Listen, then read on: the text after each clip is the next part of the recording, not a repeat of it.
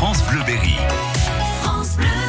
Nous sommes avec Freddy Renault. Freddy, bonjour. Bonjour Philippe. L'animateur de la Fédération de pêche de l'Indre.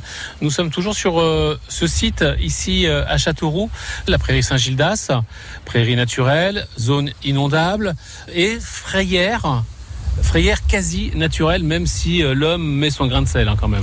Oui, tout à fait. Euh, il est vrai que, que cette frayère à brochet qui a été aménagée maintenant il y a de nombreuses années euh, fonctionne depuis le départ euh, plutôt bien parce que elle est enclavée entre ses deux bras. Donc elle a une, un fonctionnement quasi naturel lorsque on a des crues et des années très humides. Mais maintenant, il est vrai que tout le monde le constate, on a quand même des années de plus en plus sèches et, et plus problématiques, et notamment, notamment pour avoir des vraies crues, des vraies inondations. Bah, cette année, ça a été euh, un niveau très bas hein, pour Très toutes bas les toute rivières. exactement.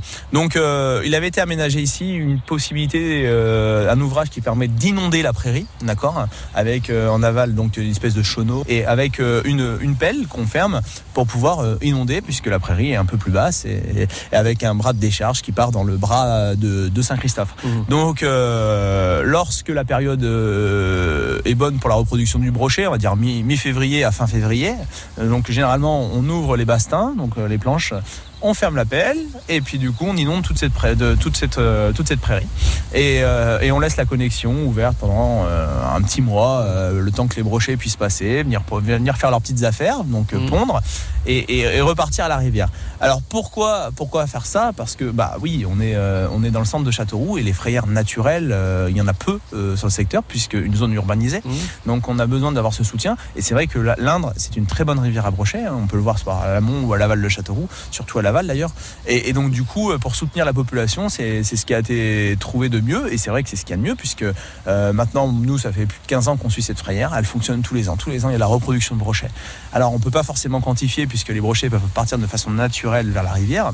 N'empêche que quand on vidange totalement pour que la végétation puisse pousser en période estivale, parce que voilà, si on laissait cette prairie tout le temps inondée, la végétation qui se développerait serait pas celle souhaitée pour le support de pente, là où les œufs du brochet vont se coller.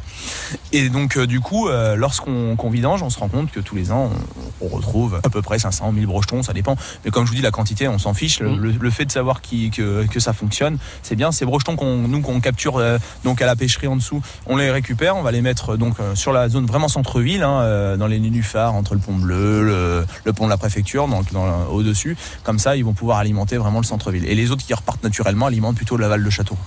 Donc euh, c'est un très bon outil pour euh, les brocher, mais pas que en fait, parce qu'on découvre qu'il y a plein de biodiversité. Les oiseaux d'eau vont en profiter, les poules d'eau, les canards, euh, les batraciens. euh, donc euh, donc euh, ça a un intérêt pour tout le monde.